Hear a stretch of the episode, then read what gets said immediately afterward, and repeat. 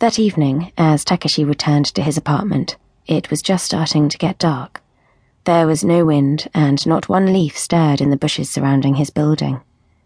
He climbed the stairs slowly and with much effort, jiggling his keys to create a noise in the strange silence that surrounded him, before placing the largest of them in the lock of his front door. Takashi stepped inside and was just about to take off his shoes when another, much stronger earthquake gripped him and he froze.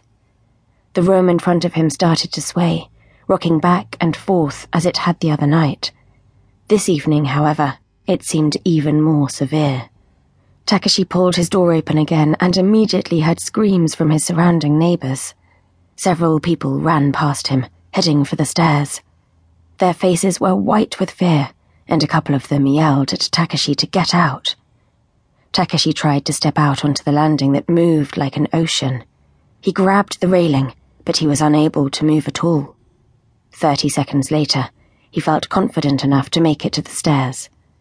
Gripping the rail as he moved forwards, he could see a group of people gathering at the bottom of the staircase. Water began to seep out through the cracks in the concrete path, causing liquefaction below their feet. The group collectively jumped onto the road as the ground moved even more violently. Takashi waited at the edge of the landing, frozen against the railing, waiting for a break in the sea of movement.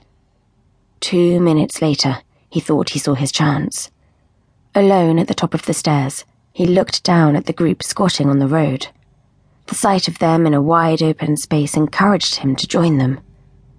Takashi gingerly placed a foot on the first stair, but the railing began to shake again. He glanced at the others and saw that a couple of them were pointing at the roof above him. He heard the building's caretaker scream at him to be careful.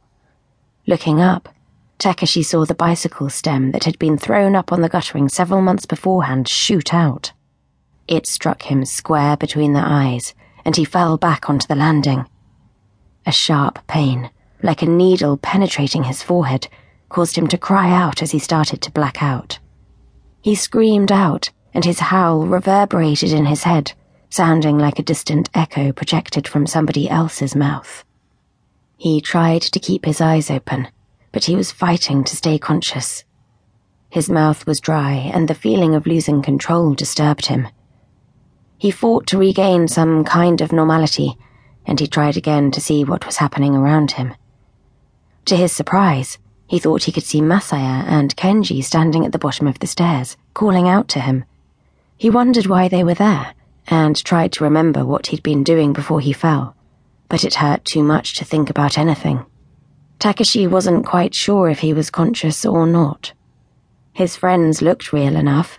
He saw his own arm stretch out before him as he reached out to them, but Masaya and Kenji faded back away from him, laughing at him as they disappeared.